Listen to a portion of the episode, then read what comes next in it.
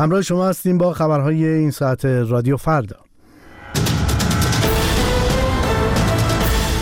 رئیس جمهور اوکراین از کنگره آمریکا خواست کمک‌های نظامی را سریع‌تر تصویب کند. سیاستمدار راستگرای اسپانیایی ایران را متهم به سوء قصد به خود کرد.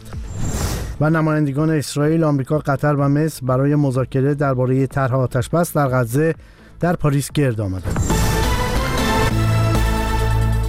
درود بر شما، کیان معنوی هستم با خبرهای این ساعت. آلخو ویدال کوادراس روسا از رهبران سابق حزب راست افراطی وکس اسپانیا که در ماه نوامبر در مادرید مورد سوء قصد قرار گرفته بود، حکومت ایران را عامل این اقدام دانست. او روز پنجشنبه در نخستین اظهار نظرش پس از تیراندازی نافرجام به او گفت هیچ شکی ندارد که جمهوری اسلامی پشت این اتفاق بوده. پیشتر وزارت امور خارجه جمهوری اسلامی آقای ویدال کوادراس را به دلیل ارتباط با سازمان مجاهدین خلق به اخلال در امنیت داخل کشور متهم کرده و نامش را در فهرست افراد تحریم شده جمهوری اسلامی قرار داده بود.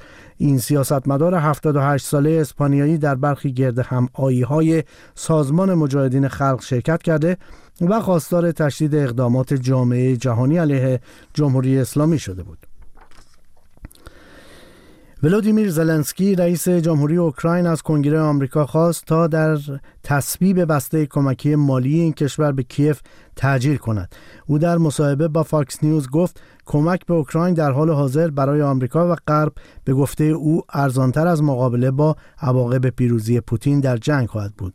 پیش از این مایک جانسون رئیس جمهوری خواهان مجلس نمایندگان آمریکا اعلام کرده بود قصد ندارد به نمایندگان اجازه دهد به بسته 95 میلیارد دلاری کمک‌های امنیتی بین‌المللی برای اوکراین و اسرائیل و تایوان رأی بدهد.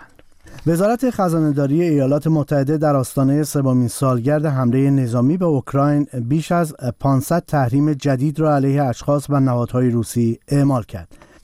نمایندگان سازمان‌های اطلاعاتی اسرائیل، موساد و شینبت، رئیس سازمان اطلاعات مرکزی آمریکا CIA و مقامات امنیتی قطر و مصر برای ادامه مذاکرات درباره طرح آتش‌بس در غزه وارد پاریس شدند.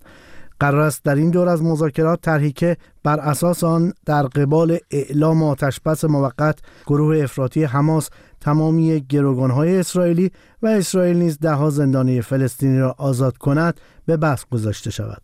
روز پنجشنبه اسماعیل هنیه رئیس دفتر سیاسی حماس که برای مذاکره با مقامات قطر و مصر به قاهره رفته بود، بدون اعلام موضع گروهش در مورد آتش‌بس به دوحه بازگشت. آنتونی بلینکن وزیر امور خارجه آمریکا روز جمعه از تصمیم اسرائیل برای ساخت 3000 واحد مسکونی جدید در کرانه باختری رود اردن ابراز ناامیدی کرد.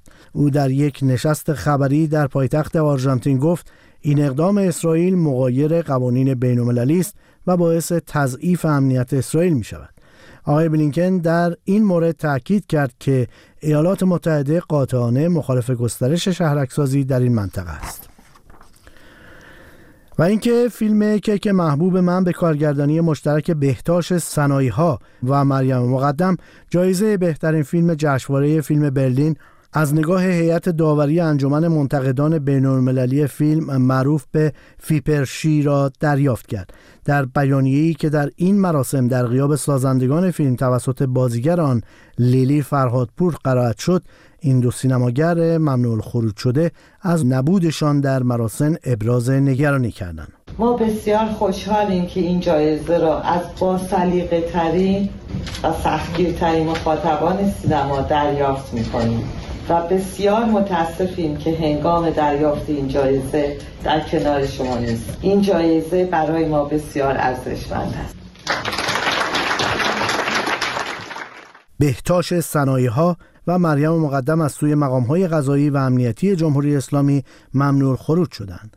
نمایش فیلم کیک محبوب من که بدون رعایت قوانین سانسور جمهوری اسلامی از جمله رعایت حجاب اجباری بازیگران زن ساخته شده، در جشنواره برلین با استقبال منتقدان و تماشاگران این رویداد معتبر سینمایی مواجه شد. مراسم اختتامیه و اهدای جوایز اصلی این جشنواره شنبه شب در پایتخت آلمان برگزار می‌شود. میرسیم به پایان این بخش خبری رادیو فردا. بخش بعدی خبرها 55 دقیقه دیگر.